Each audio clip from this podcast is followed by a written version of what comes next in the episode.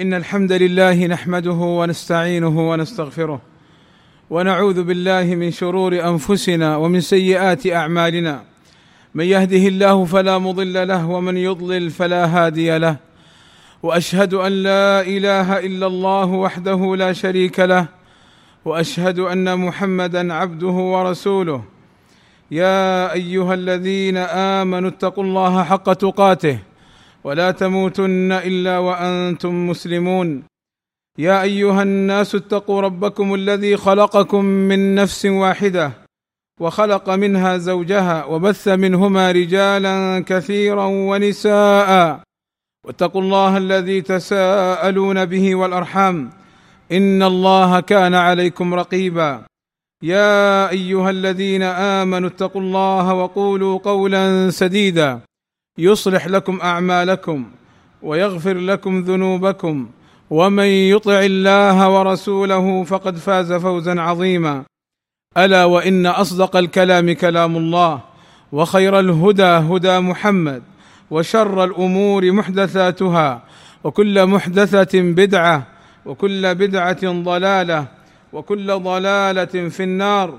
أما بعد فهذه بعض الأحكام المتعلقة بالطهارة مما يخطئ فيها بعض المسلمين. هدانا الله وإياهم للصواب.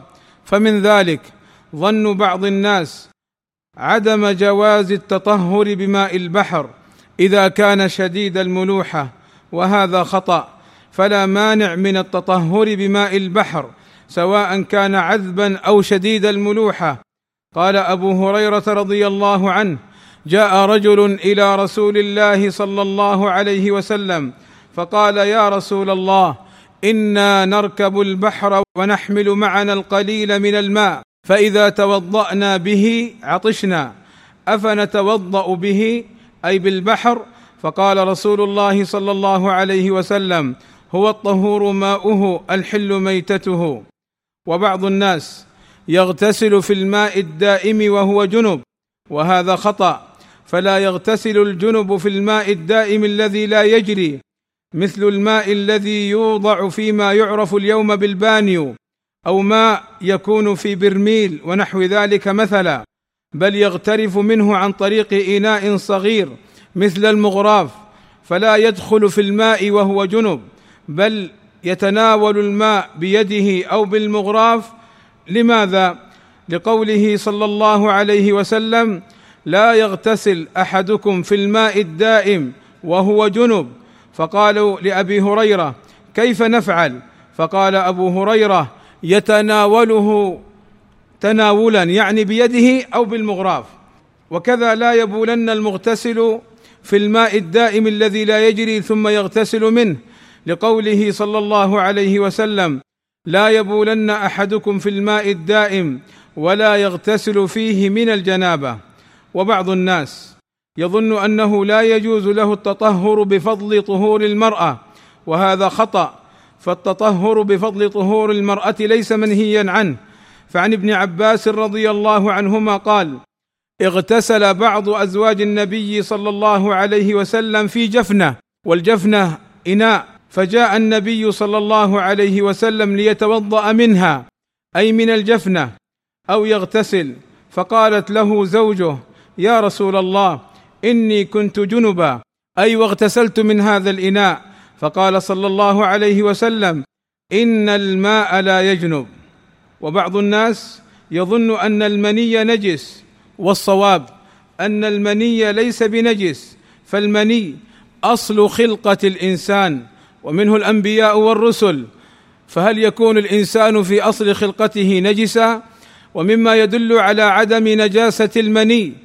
ما روته أم المؤمنين عائشة رضي الله عنها وأرضاها قالت كنت أحكه أي المني كنت أحكه يابسا بظفري من ثوبه فكان صلى الله عليه وسلم يصلي وكان في الثوب شيء من المني فلو كان المني نجسا لغسلته ولم يصل فيه النبي صلى الله عليه وسلم وإنما حكته لأنه يابس فدل هذا على عدم نجاسة المني إذ لو كان نجسا لم تكتف رضي الله عنها بالحك بل لا بد فيه من الغسل. والله أسأل لي ولكم التوفيق والسداد وأن يغفر لنا الذنوب والآثام إنه سميع مجيب الدعاء.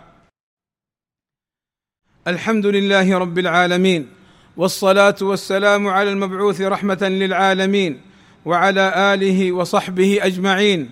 عباد الله وخروج المني يوجب الغسل. قال صلى الله عليه وسلم إذا جلس أي الزوج بين شعبها الأربع أي الزوجة قال العلماء بين يديها وفخذيها ثم جهدها فقد وجب الغسل وإن لم ينزل. فقد وجب الغسل وإن لم ينزل. فخروج المني يوجب الغسل والتقاء الختانين إذا جامع الرجل زوجته ثم كسل ولم يكمل فإنه أيضا يوجب الغسل لهذا الحديث. إذا جلس بين شعبها الأربع ثم جهدها فقد وجب الغسل وإن لم ينزل أي المني. وكذا من رأى المني عند الاستيقاظ من نومه فرأى بللا في سراويله فقد سئل صلى الله عليه وسلم عن الرجل يجد البلل ولا يذكر احتلاما لا يذكر أنه حين كان نائما أنه احتلم. فقال صلى الله عليه وسلم يغتسل. وسئل صلى الله عليه وسلم عن الرجل يرى في منامه أنه قد احتلم أنه خرج منه مني يراه في النوم لكن لما يستيقظ لم يجد بللا. فقال صلى الله عليه وسلم لا غسل عليه. فدل هذا على أن الحكم مترتب على خروج المني وعلى وجود البلل في الحوائج في السراويل. فإذا وجد في حوائجه الداخلية بللا كمني فإنه يغتسل. قالت أم سلمة يا رسول الله هل على المرأة ترى ذلك غسل؟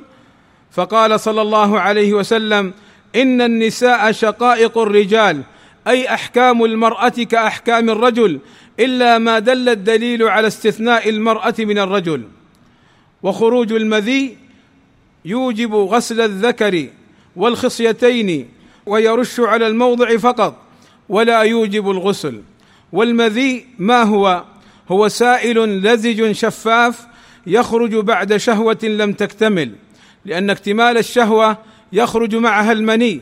فإذا حصل نوع مقدمات للجماع ولكن لم يكمل قد يخرج من الذكر سائل خفيف لزج يشبه الماء هذا هو المذي. يقول علي رضي الله عنه كنت رجلا مذاء وكنت أستحي أن أسأل النبي صلى الله عليه وسلم لمكان ابنته أي فاطمة لأن فاطمة زوجة علي. قال فأمرت المقداد. فسأل رسول الله صلى الله عليه وسلم عن المذي. فقال يغسل ذكره ويتوضأ. إذا خرج منه المذي يغسل ذكره ويتوضأ. فالمذي لا يوجب غسلا ويوجب غسل الذكر. والمراد بغسل الذكر غسل الذكر كاملا مع الخصيتين. لقوله صلى الله عليه وسلم إذا أمذى أحدكم ولم يمسها أي لم يجامعها فليغسل ذكره وأنثييه أي الخصيتين ثم ليتوضأ وليصلي.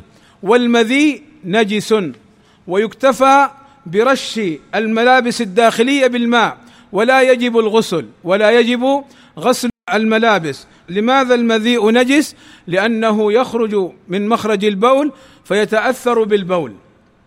اللهم ارض عن الخلفاء الراشدين أبي بكر وعمر وعثمان وعلي. وعن جميع أصحاب النبي صلى الله عليه وسلم وعنا معهم بمنك وكرمك يا أكرم الأكرمين. اللهم آتنا في الدنيا حسنة وفي الآخرة حسنة وقنا عذاب النار. اللهم فرج همومنا واكشف كروبنا ويسر أمورنا. اللهم وفقنا للعلم النافع والعمل الصالح واتباع سنة نبينا محمد صلى الله عليه وسلم. اللهم اغفر للمسلمين والمسلمات والمؤمنين والمؤمنات الأحياء منهم والأموات. اللهم إنا نسألك الهدى والتقى والعفاف والغنى. اللهم وفق ولي أمرنا لما تحبه وترضاه وأصلح اللهم به العباد والبلاد. واحفظه اللهم من كل سوء. وصلى الله وسلم على نبينا محمد وعلى آله وصحبه أجمعين. والحمد لله رب العالمين.